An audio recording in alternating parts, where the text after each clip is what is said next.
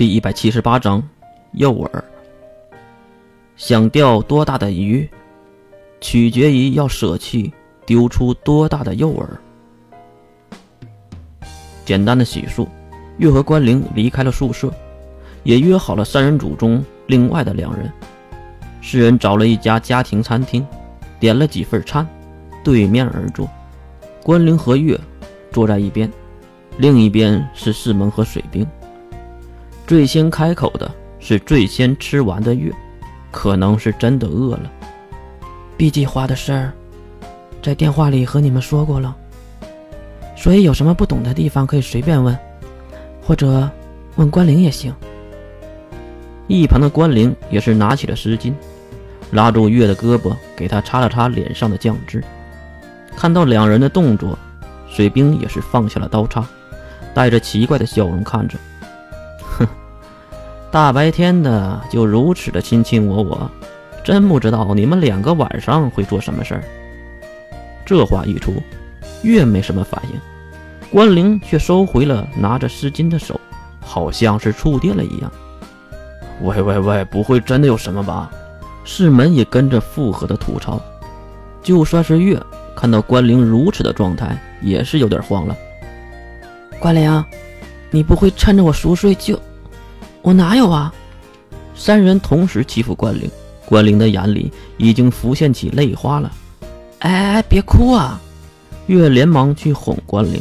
至于水兵，也是和世门对视一眼，然后两个人选出了水兵来说这个严肃的话题。月，水兵打断了月和关灵的胡闹，重新坐好。月看向一脸认真表情的水兵：“怎么了，水兵？”水兵没有犹豫，没有任何的犹豫。如果杀掉我们，可以让你获得。月直接站了起来，挥舞手臂，啪的一声，一个耳光打在了水兵俊俏的脸颊之上。水兵也是愣住了。瞪大了蓝色的双眼，看向一脸愤怒的月。这个举动也让餐厅里所有的人都看了过来。师门急忙起身：“哎呀，抱歉抱歉，哎，情侣吵架，哎呀，白痴情侣的日常，呵呵，大家呃抱歉呐，那个影响大家用餐了，抱歉抱歉。”听到是情侣胡闹，餐厅里的人就继续吃饭。世门也是看向站着的月，小月。关灵拉着月的裙子，示意月坐下。最终，月还是和世门一起坐了下来，重新愤怒地看向水兵。水兵也是带着悔恨的眼神。抱歉，水兵为自己刚才的话语道歉着。月也是长出了一口气。唉，我们不是在过家家，也不是在海誓山盟。你们要懂得，我的计划有多大的风险，会对这个世界有多大的影响。我想保住你们三个，完全是因为我的私欲。所以希望你们能够和我一样，重视你们的生命。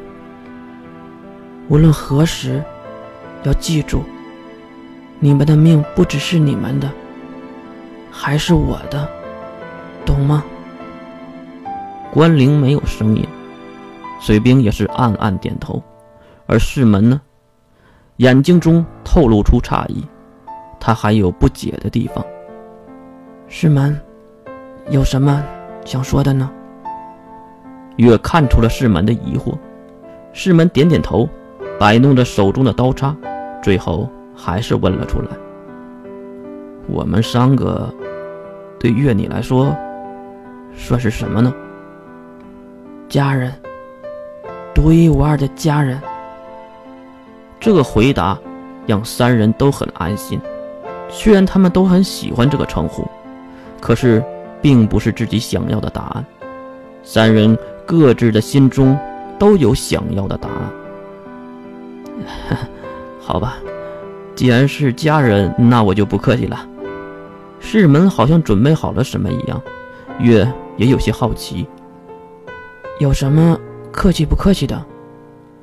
我也就一个问题啊，接下来你要做什么？大方向的，一句话就能概括的，好让我们知道能在什么地方帮帮你。是门的话，应该是三人商讨后才问出来的吧？月也是面露喜色，可能这才是他想要的结果吧。自己的家人也支持自己的事业。哈 好吧，那我就和你们说一点嗯，有一个小目标，就是在明年的到来之前，灭掉科学阵营的主要势力——八大一族。哈！这话一出，直接让三位愣在了自己的座位上，完全不知道该说什么。可能是月在开玩笑，毕竟说着说出这样不可能的话，因为科学阵营中。八大一族的势力几乎占据了一半左右，要灭掉八大一族，和毁掉几个国家的势力有什么区别呢？如此荒诞的话语，三人已经不知道从什么地方吐槽了。而月根本就没有继续说此事，而是看向了关灵。对了，好久没有看到白日梦了，那个家伙去哪儿了？关灵也是一愣。好像自己也很久没有见到如梦了，轻轻的摇头，表示自己也不知道。而月叼着牙签，看向窗外跑过的军人，暗暗说了这么一句：“右上之神吗？